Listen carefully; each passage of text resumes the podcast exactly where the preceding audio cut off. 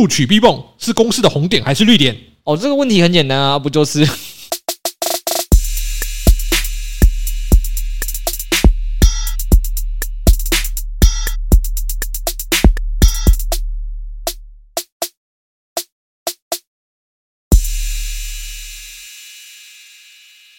？Hello，大家好，欢迎回到加密货币千万交易员的呢喃，我是主持人暨千万交易员 Kuto，在我旁边是前股票操盘人暨呢喃猫首席研究员六 A。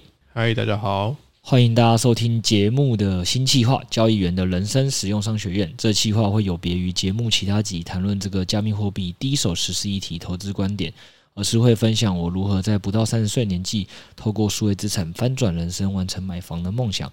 并成为财经自媒体公司的老板，并有幸被区块链媒体评选为二零二二年度最具影响力人物之一的一些经验分享。所以，如果你也对财务规划、职业规划、买房、股票投资，甚至是创业等个人成长有兴趣的听众，请千万别错过本期话哦。最后进入正文前，也要跟听众做一下风险提示。我跟这个股票操盘六月会分享很多的观察跟经验嘛，但我们所分享观察跟经验不一定适合每一个人，甚至我们也可能只是很幸运的幸存者偏差。很多我们分享东西，如果缺乏当时的时空背景及运气的话，可能都会失败。我们今天的主题，你听完肯定会更加认同这件事。你可以想象嘛，如果贾博士生在战国时代，他跟你分享如何创造出一个 Apple 这么伟大公司也没有用，因为他最后可能会因为不会打仗而成为俘虏。所以节目开头讲那些标签，只是让新听众可以快速认识我们节目跟我们团队的一个方式。但实际上，很多的东西可能并不是代表说所分享的这些经验都可以让你达到一样的效果。对。那最后也想提醒听众，就是其实我们已经经历过了非常多的时代红利了，比如说像房地产、手机、电商、新媒体、数位资产。那这些红利如果大家都很不幸的没有把握住，那很可惜。所以也还是希望说，我们分享的任何的东西，如果大多数对你没有用，起码也有那么一点的新思维，在某一天给予你一点灵感，突破重围。那这样就是达到我们本期话的目的。话不多说，来讨论今天的主题吧。OK，其实今天这个主题呢，我觉得本身算蛮标题农场的，不过真没有办法，谁叫我们家华语圈顶流 KOL 老高，他是每周三固定上片嘛，结果他。我我们家也是每周三固定上我们这支 podcast 啊，我们上架是预录，然后我是上架完当天晚上看到他的时候啊，老高这一支 YT 实在太赞了，我一定想跟大家讲，他那支 YT 名字叫做《真正的人生攻略》，这一期也许你会看了又看，呃，确实因为要做给大家听，我也看了又看。那如果他当初是这个固定周一上片的话，我可能这个上次人生实用商学院，我周一看完，我周三就跟大家上片聊这个了。其实我现在应该成为了这个。目前各大 KOL 里面，呃，人家是大 KOL 啦，我只是小 KOL。我只是说，在各 KOL 里面，我是最晚才聊这个话题的。对，但没办法，才叫人家刚好跟他完美错过了两周。不过我觉得内容确实还是蛮切合每个人需求啦。然后，毕竟谁不想要人生攻略，对吧？加上他又是顶流的传播效率，所以各大渠道 KOL 虽然已经分享过对他的一些观点的认同与不认同，那我相信听众也听了很多。我们今天还想跟大家聊的原因，还是因为我们会觉得我们的分享肯定还是会让听众是收获满满的吧。因为毕竟老高分享的那份研究内容的核心内容可能会是。一样的，反正它核心的理念就是如何想办法抓住幸运跟避开不幸嘛。那不要被这个传统的教育的价值观给绑架，过度钻研脚尖，在某个面向去过度用力，这样也就是俗话说的选择比努力重要。对，所以不论听众听了多少个 KOL 去分享过自己的观点了，那其实说真的，每个人如何抓住幸运跟避开不幸的方法，想必都是不一样。所以我和六 A 作为两个这个文组出身，家庭又算是中产阶级，但起码目前的资产应该是赢同年龄理组朋友不少的人。那我们自己的一些人生观点，起码还是会对一些。同样背景的听众，我想是有所启发的，所以我还是希望为了让大家可以听到这集的内容，就只好取一个内容农场的标题，希望大家能点进来啊。诶，那这样我们是不是要先快速摘要一下老高到底讲什么，给一些还没看过老高影片的听众？OK，那其实首先老高他是用了一个意大利经济学家的随机实验呐。那这个实验大家现在应该都会戏称红点跟绿点。那我们应该节目也会一直跟大家讲红点跟绿点。反正他就在那个实验跟大家讲说，其实所有人的成功应该靠的是运气成分居多，而不单只是靠努力跟能力。这两个努力跟能力也可能是成功的一部分的元素之一，但绝对都没有运气占得大。这就跟我们可能学生时代学那个回归系数，影响最大的就是运气，其他东西可能前面的系数都很小。对，那其实这东西我相信身边人也可以感觉出来。那老高其实当然也是直接在影片里讲，他说你可以看到嘛，你身边台面上应该有蛮多政治人物、企业家、KOL，那甚至是你求学工作时代很讨厌的一个废人，就是你可能从跟他的日常的访谈跟对话里，你会感受到这些我该念的人比你笨，那感觉生活也过比你软烂，比你舒服，所以他比你不努力嘛，他也比你没有能力嘛，但他确实比你有名、有钱、有权，对吧？那这时候你可能就安慰自己说啊，他们可能是什么正二代啊、富二代啊、新二代啊，什么信义区十栋房的包二代，好。那你这时候可能只能给自己一个结论嘛，安慰自己说他们只是投对胎了，运气比你好，你没有真的比他差，你未来只要靠你的努力跟你的实力，也是有办法慢慢追上他们的。我只能说没错，听众可能是发现了问题的核心，包括我们。就是问题的核心，确实是他比我们幸运，他投对胎了，没错。但老高其实就想在这集跟大家分享说啊，如果你都发现了这个核心，其实你不应该单纯思考是还怎么去思考努力提升自己的工作能力，重点是要去提升自己的运气啊，都要努力。但努力的方向可能错了，毕竟我们先天投胎运气已经输了嘛，对吧？所以老高影片的前半段就是在用这个意大利经济学家的随机实验来证明，人目前成就真的是靠运气啦。反正我刚才举的那些例，我相信听众也已经确定，他现在只用实验在证明给你看，那人真的是是靠运气。呃，获得目前的大多数的成就，而不是靠努力。那有兴趣看实验的，就直接欢迎听众再去看老高影片，会可能可以看到更明确的一个分享，他是怎么得到这论证的。那不过，我想就是对于没看过影片的听众，可能会这时先冒出两个问题。诶，第一个问题是，为什么决定一个人在这世界过得顺不顺遂的最大关键跟成就是运气，而不是能力或努力呢？第二个问题是，运气是真的能靠努力提升的吗？好，两个问题其实基本上老高影片都有解答，那我这边也就是援引他，然后再加上一些我自己的看法。那第一题的答案，一个人的成就为什么最大关键是运气，而不是能力或努力？其实原因很简单哦，因为我们每个人的人生是有限的啦。你其实可以想象你自己能奋斗的时间，扣掉一些你求学的过程，扣掉你老化的过程，四五十年、五六十年就差不多了。那你想想看，你的能力跟努力要强到要赢过一个正三代、弃三代、三代人的努力。还有他们也有各自的能力跟幸运嘛，就算你觉得你现在看到这一代很废，人家前两代的。爸爸妈妈、爷爷奶奶可能真的比你还猛啊，所以有些人甚至可能还是什么继承清朝跟日治时代留下来的几千面双北市的土地。你这个我也不知道你要怎么靠你这一代的努力可以协助自己翻转人生跟上他们了，那是不太可能的。你可能一代打十代，对吧？所以你靠这五六十年自己的努力，想要赢过别人可能时代的这个能力、努力、幸运的积累，我觉得就跟叶问一样，要一挑五或一挑十才有办法。我觉得是蛮有困难的。对，但是我们家优秀的 B bomb，所以我问他说：“诶，这个。”老高的影片，你看完什么心得？他觉得这个，他在觉得他讲太过武断了。OK，他觉得他自己要去翻论文考证一下，再做出他自己独立判断，这样才是一个好的投资人。那我跟 Crypto 觉得，我们 B bomb 肯定是个天选之子，要带着那个呢喃猫社群飞天的那个优秀的大学延毕的年轻人。OK，我们社群就靠了 B bomb 带我们飞了。没有，他可能没有觉得说。研究太过武断了，我先帮 B BO 讲点话，就是他只觉得说，嗯，因为他自己没看过研究啦，所以他还没有办法完全相信这个论证。他可能还是为什么要强调他是那个优秀的大学研毕的年轻人？因为基本上我们会看到嘛，非常有志向的年轻人就分两种嘛，一种是。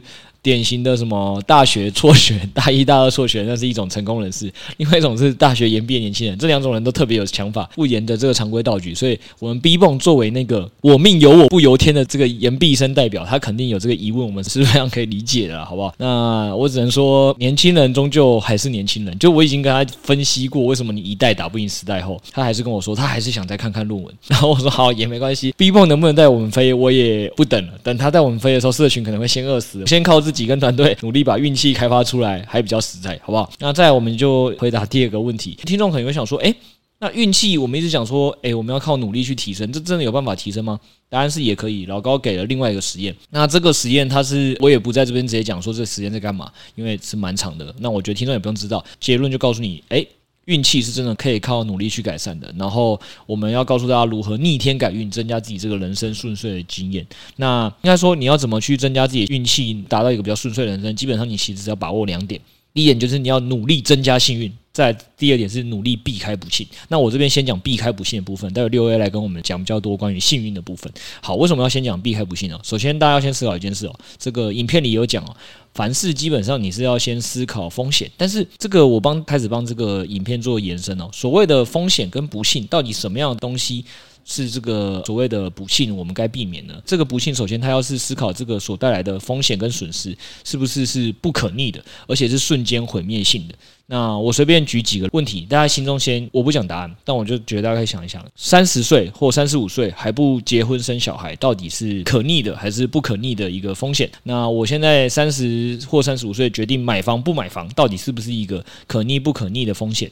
对，还是现在决定买不买车，是不是一个可逆不可逆的风险？好，随便练很多了，我觉得就听众有个自己心中的判断就好。那我随便就举一个，我个人是比较认同的是说，车子这件事情，就是举例来讲，很多人可能。都会单纯用经济问题跟机动性问题去讨论我们到底要不要买汽车嘛？因为机车其实显而易见的本身初始的购买成本就够便宜，而且其实机车的机动性真的是比较好，因为机车停车位没有汽车那么难找，然后它后续的停车费、保险费、油耗费也都比汽车便宜。所以如果你单纯只是思考交通这个问题，哪个是便宜，然后机动性又高，理论上应该都要选机车。但是为什么还是我蛮推荐大家去选汽车的呢？这个问题我觉得就是你不应该只思考经济层面，你要思考不是说，诶，我买一部汽车要花多少额外的费用，你要思考说，当我发生这一次车祸的时候，如果你今天是机车，很有可能你早就已经半身不遂，那死亡的几率都会比开汽车来的高很多。这个风险就算你自己觉得诶很小，你觉得你遇到也没差，那你也要思考你自己家人能不能接受，还有你爱的人能不能接受嘛？对，那就算我们也没有必要为了这个特别去买汽车，这我也认同。但我会觉得，对大家来讲，出入交通代步改多用公车、捷运、Uber，都是可以降低这些所谓的不可逆风险发生的时候的机会。那你所谓的这平常。为了降低这个不可逆的风险，那你去多花点时间去搭公车系统，或者是你自己多花一点钱去买汽车，我觉得都是一个相对便宜跟实惠的选择。因为只要发生一次，你的人生可能就直接正式来到毁灭性的打击，也不可能再累积财富了。你花五六十年去累积跟努力，结果你可能第三年就结束了。对，难怪我去年去花东玩的时候，你那时候说你不能去冲浪，也不能去骑脚踏车，不能做一些看起来危险的运动啊！原来是你是懂得避开不幸的老板啊！那我这样突然想到了，这样以后我们去吃饭，我们不应该吃路边摊，要不要拉肚子的怎么办？这 ANA 我就不用来主持了。出去到餐厅的路上，车水马龙，台北市的，以后要改搭计程车，不能用走路了，太危险了。呃，没错。我觉得老高影片确实给了我一点启示，我们确实是要避开风险。毕竟你是我们公司这么重要的那个男人，就跟 B 梦一样重要，要带我们社群飞天的男人。这样子啊，以后就这样，我们就都全部照你讲的方法去做，反正我就从你的薪水扣就可以了。那好，不要那个脸，不要那个脸。这种议题其实很多可以延伸的啦，就是我们可以想一个嘛。我记得有一个最好笑的，跟大家切身相关。我们先不讲生活的，这个 Web3 的世界，我们要不要先完成交易所的 KYC two？我觉得也是，大家可以很认真想哦，应该还有蛮多人现在应该就是没有去完成 KYC two 的吧，因为觉得这个地址证明现在很麻烦，现在谁有那么多资本账单？好，我之前也是这样啦，就应该很多我都有做 KYC 一，但 KYC two 我不一定有做，就问问所有老韭菜们，你们现在还是应该有的没错？那去年十一月，已经大概半年前。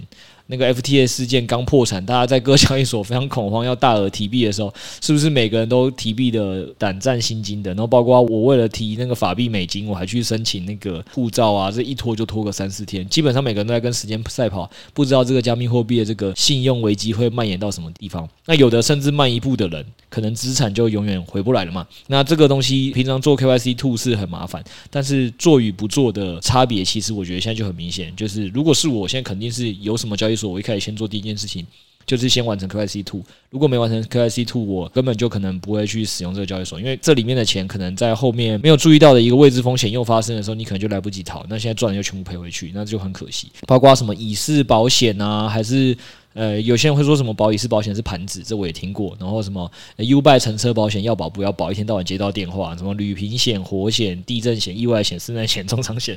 反正很多可能都是我该念的那些险，缴一辈子大家都会觉得用不到了，那也都是一笔开销嘛，所以就很常听到听众会去跟家人讨论，或朋友讨论说，诶，这个应该要省一下，不需要花这些钱。但如果真的发生的时候，其实很多这些险对应到的风险是不是可逆的？其实我觉得大家听完这集后，可以自己再想想，如果很多都是不可逆的，那你是不是要保？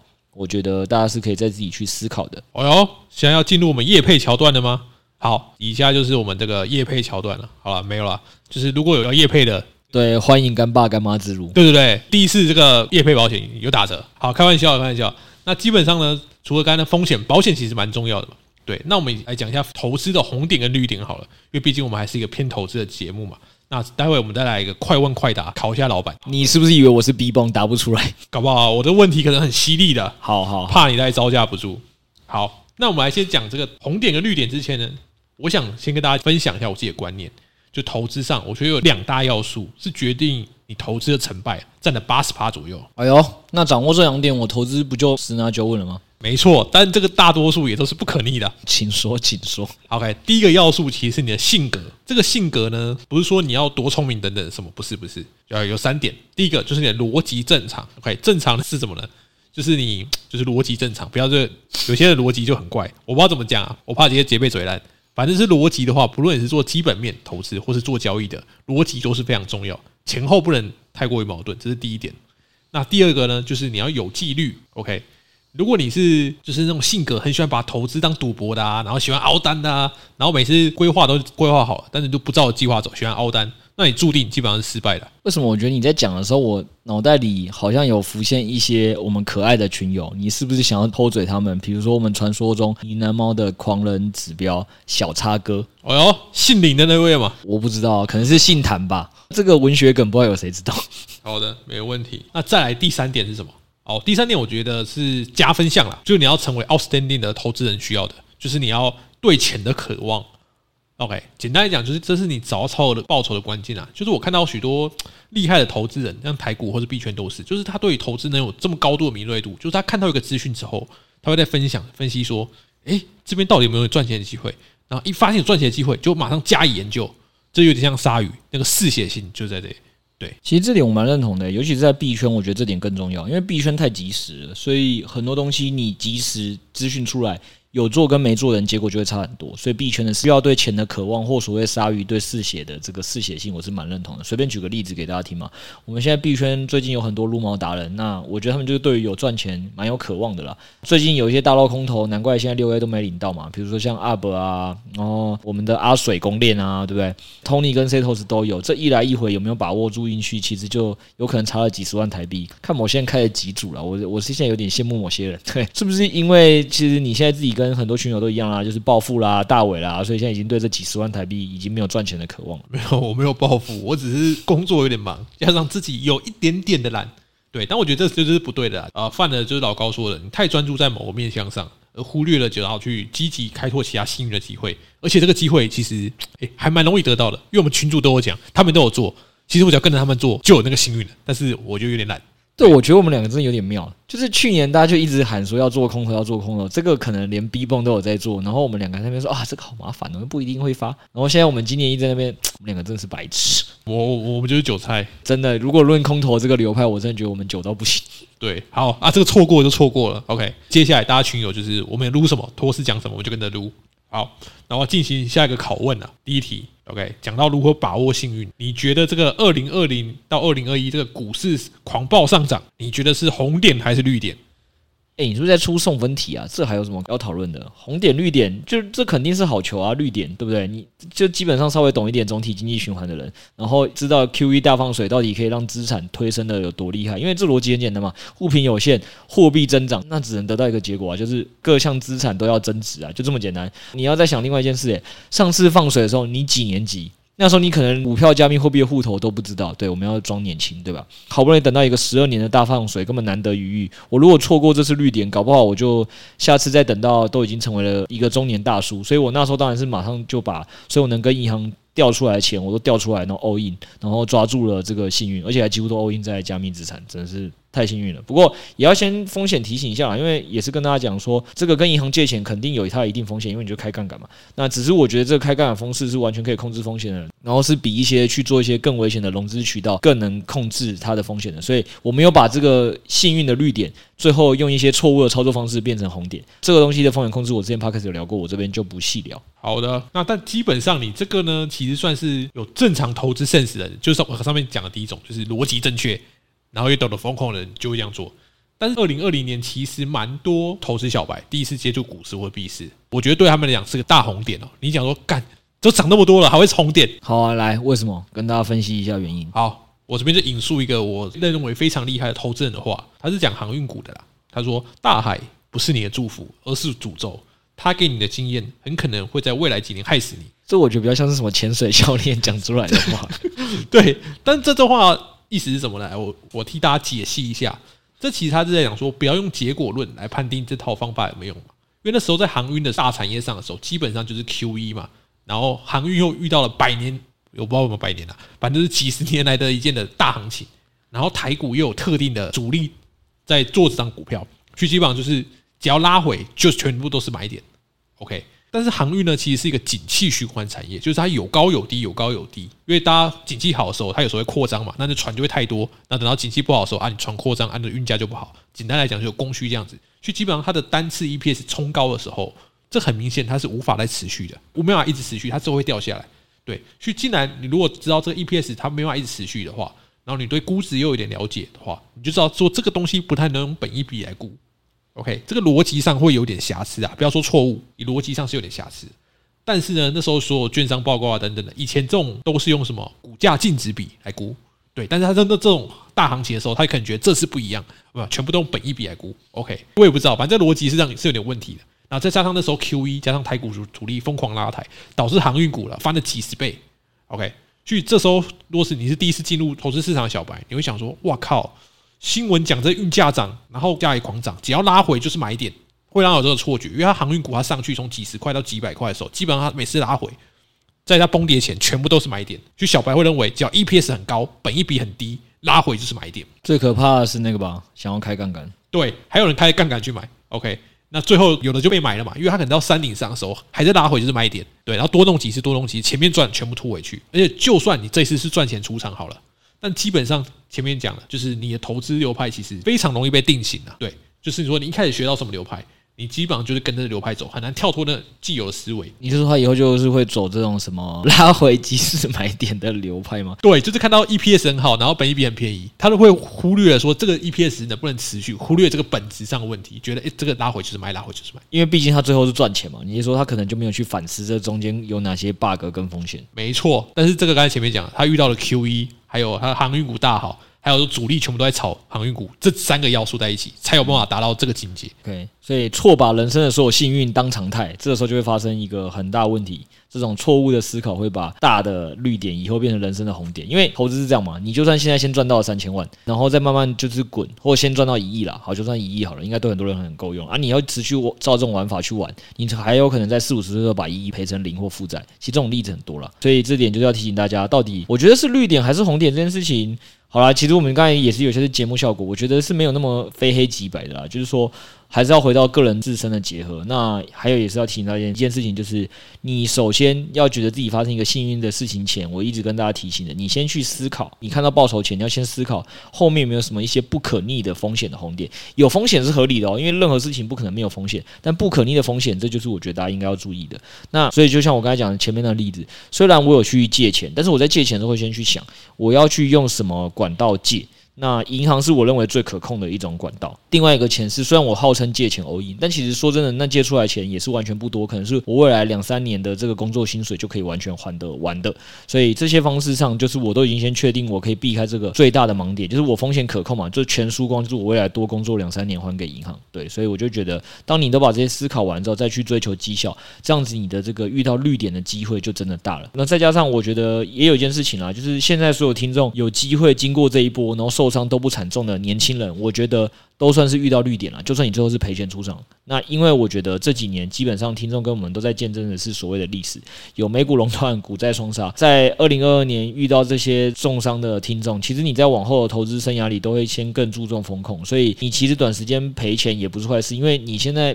年轻人赔的钱，未来工作可能一年就把它全部赚回来了。所以在未来的投资生涯中，更懂得风控，活在市场长久，我觉得就是人大家所有的未来的绿点了。所以我觉得这是一个好事。如果很快的一印钞时代又起的话，那当然大家就是也记得这次的人生经验嘛，就是哦，原来这个时候应该要赶快一个比较积极的控制风险去操作。对，所以我觉得怎么样都是绿点了，除非除非下次的印钞还有十几年后再来，因为毕竟我们上次一等就等了十几年，那我觉得可能就真的是大家眼中的红点了。不是啊，你上轮就是不够意思。你上次就在给你当同事的时候，你就没叫我投资加密货币，你就害我错过一次绿点，这个账就算你的。对，但晚餐就是你请。所以我当然我们都在币圈的嘛，就是希望它印钞的时候，这个加密货币牛市这个喷的几率是极高。OK，就等这个时候。哎呦，真别说，你要跟我谈这件事是不是？好，来来来，我们认真想一下哦。当时我们已经是同事了，我们明明就可以有连结，结果你就没有积极的跟我们跨组深交，就想说，哎，会计师看起来。没有，因为我之前有份工作是会计师啊。我跟六位当同事的时候，我之前是会计师，只会拿会计问题来问我。我是要跟你深交加密货币干嘛？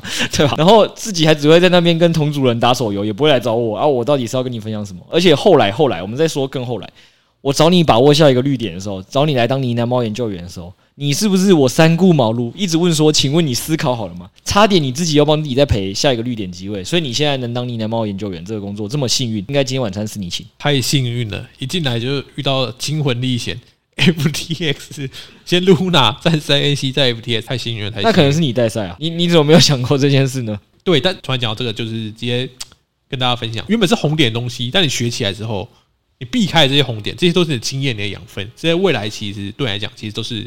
转换成绿点的一样了，对。那我今天要来分享这个啦。第二个影响听众觉得是红绿点的成因哦。那我就跟大家分享，因为毕竟我之前熟悉的是股票圈啊，要跨入加密货币，其实转变其实蛮大的。对，所以说你投资初期得到资讯，就是你学习到流派，接触到投资哪个商品，不管是房地产啊、股票、加密货币，其实会决定你未来投资绩效的关键因子。对，你初期接收到资讯就是了。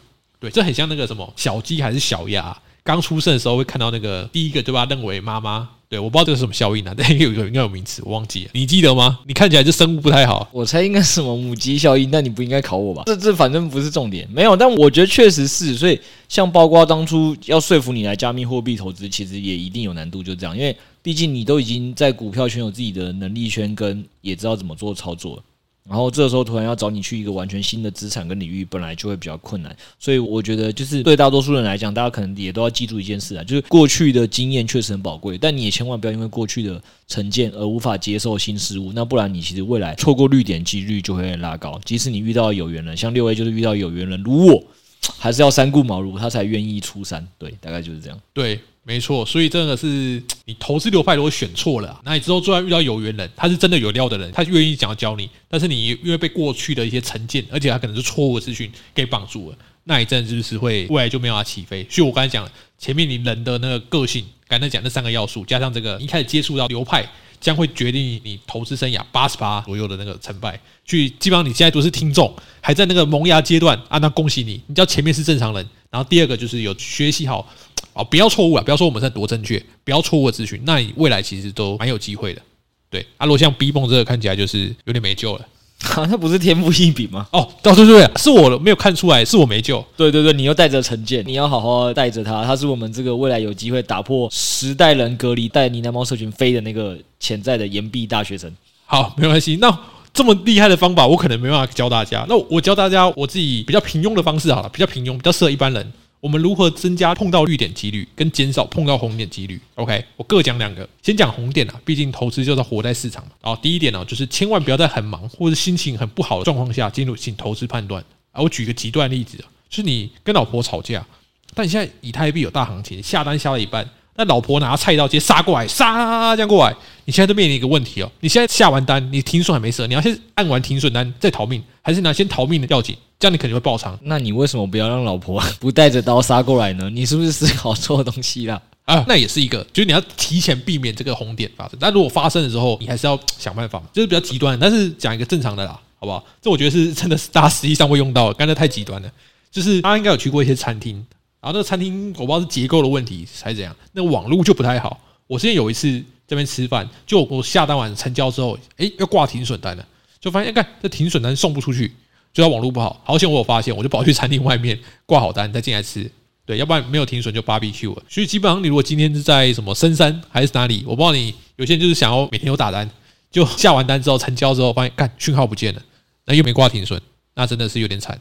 需要避免这种哎，在极端情况下下单有机会会造成你无法挽回的损失啊。没错，但是我觉得还是有个问题，就是为什么你的情况都一定要这么极端？就是同样的建议，你不能给群友一个正常一点，就是所以以后你可能去餐厅吃饭的时候，你除了要看哪个餐厅靠窗以外，你可能要看一下它那网络的加强播送讯号地方在哪。你要跟别人指定说你要那个位置，你以后定位要定那个，好不好？餐厅会觉得真的在冲他笑。没有，他又不知道你是为了这个，你就说哦，我要坐那一桌空桌就好了。那你要先知道那边网络比较好。呃，所以你我说你一进这个餐厅或者是一些空间，人家不是也都说嘛，你要先去看那个啊。诶，一般人也都没有吧？难怪大家都避不了红点。你是不是进密闭空间不会先看消防器材在哪里？这一样的嘛？真的不会。对，你要以后一进这个房间，我就说你要给他一些实用建议，你要看消防器材在哪里，然后看这个网络的讯号的点在哪里，这才是第一关键，会直接决定你打单的绩效。好的，没有问题。好，极端的已经讲完了，反正大家听得懂意思就好。那我讲一下如何增加绿点好了。基本上我们就是要未雨而绸缪嘛。其实第一点呢，我觉得非常重要的就是那个要多开交易所。OK，为什么要多开交易所呢？比如说像是今年三月 USDC 脱钩嘛，是不是非常突如其来？我一睡醒就发现它脱钩了。这时候你要跨交易所套利或搬砖的时候，这时候就就很重要。像那时候在 Bybit，如果没开 Bybit 就不能套，或是各交易所你要搬砖，你没有两个交易所你也不能搬。对，这是第一个。那第二个呢，就是那个最近那个阿水公链那个有白名单嘛？对，像 Bybit 就要 KYC two，所以你平常没有 KYC two 或者没有证件的，你可能要弄很久。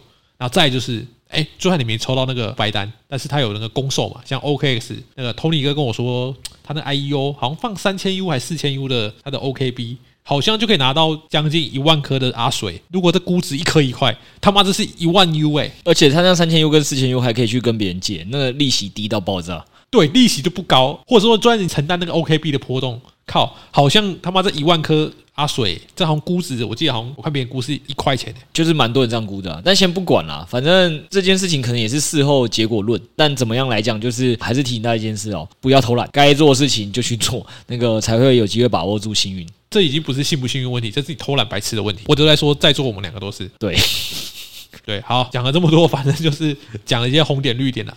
好，那我们来灵魂拷问，快问快答了，考验那个科比特跟听众到底有没有正确了解红点跟绿点。啊！我待会问的时候，那个听众也可以在听的时候心里想答案。我要问了哦，我实在是不懂这有什么好灵魂拷问的。OK，好，录取 B 泵是公司的红点还是绿点？哦，这个问题很简单啊，不就是 哦 B？好，这个就不能剪进去。那我再问一题。好，我是看到某个 KOL 现在要搭邮轮出去享受，这个是红点还是绿点？呃，你是在说我们某个认识的朋友吗？我觉得肯定对他来讲是绿点啊，因为。他自己都有分析嘛，他已经有想过极端状况了嘛。你应该先这样讲了。作为一个 KOL，那个艾丽莎莎也有分享，首重什么事情呢？首重分享。呃，应该说首先你要自己有足够多的生活经验，因为你没有足够多的生活经验，你怎么能分享出有趣的事物？所以我觉得游轮体验呢是一个非常好的一件事情。然后包括你创作要有灵感，你就不能在一个紧绷的环境嘛，你要换环境工作。所以我觉得如果是我去阿拉斯加看这个窗外的风景的话，可能我也可以录更多的。有料的 podcast 内容来启发所有的听众，所以我觉得肯定是幸运的，而且他自己也想过，就是避免不幸的状况是什么？他想过他自己的工作状态最大优势就是弹性的时间分配嘛，所以他因为考量过这件事情之后，他还是能兼顾他的工作平衡，还可以把家人全部带上船，这已经是。我觉得非常好了，我是觉得他做的非常正确的决定，不像我这个比较笨的老板。对对对，就是在这边录跟你录这个 podcast。哦哟，你讲这么多，你就是告诉群友说你也想去游轮体验？我超想的吧？哎呦，我我我知道差别，我知道差别了。为什么他可以去，你不可以去？你们都是币圈 KOL，而且我也财富自由了。OK，就是你如果去旅游之后，社群就会发推特。啊，这个呢喃猫是不是要 rug 啦？什么去游轮旅游？肯定有这种声音，但他没有发 NFT。你说哦，有人他没有发 NFT 就对了。不是，我跟你讲，这问题也不是这样讲吧？如果我只是怕到时候去船上的网络不好，不然我也是可以好好的继续跟大家录录 ANA 跟录录 Podcast 啊。我这是边出游，我还要边挂心大家工作，而且主要是这个天气太长了。讲到出游，因为我看那个 Q 写说，这个疫情不能出国就算了。对，疫情不能出国就算了，我怎么疫情出国后，那我加密货币也赚完钱了之后，我觉得我已经有三四年没有出去过了。你就放心去吧，那个国库的钱就交给我来守护了。我跟那个我们岩壁大学生会好好守护的。那如果出问题，你回来的时候就找他就就好了。那我想听众已经知道这题答案是幸运还是不幸了。没错。好了，那反正其实今天这集就是这样了。那有些桥段，当然大家也知道，我们就是设计一个 for fun 的，让大家听完觉得有趣。但重点是我们还是想传达一些重要观念了。那老高的这支爆款影片，我觉得还是很鼓励大家再去自己看一遍。对，那今天我们就分享这些观念。未来要如何投资到所谓的增值房跟国外一直很夯的不动产信托，在台湾是不是也很值得投资？这个我们已经拖更两三周，因为最近 YouTube 实在有很多有我觉得更更适合听这种素材，所以。我们就一样留在下集再跟听众分享。或者如果听众还想要继续跟我们来红点绿点快问快答，我觉得搞不好也可以，搞不好以后会成为一个红点绿点快问快答这个好评再录集也可以，好不好？那反正如果听众认为我们今天的这种各种人生的实用问答的分享啊，让你对于这个未来自己避免极端风险和找寻这个投资绿点有帮助的话，那其实我们研究团队也写了蛮多的专业的投资加密货币策略了。听众当然就是更不能错过的，有蛮多听众最近也有在我们 Podcast 底下留言嘛，说靠过去的报告提到策略赚了好几年订阅费，哎。我跟你讲，赚到好几年订阅费都是那些有去入空头的，像我跟六 A 这个可能是有负责写跟负责复合的，反而是没赚到，也是蛮蠢的。拜托，今天听完之后，大家再也不要学我们。所以，听众如果想要把握政府发六千元，让它变成更多钱，千万不要偷懒，马上订阅我们的每月十篇以上文字跟语音年缴方案，让你找到属于自己的这个实战交易策略，找到属于自己的幸运。千万不要偷懒。今天我们就先聊到这边，记得帮我们五星好评，并在 Podcast 留言。周日见，拜。拜拜。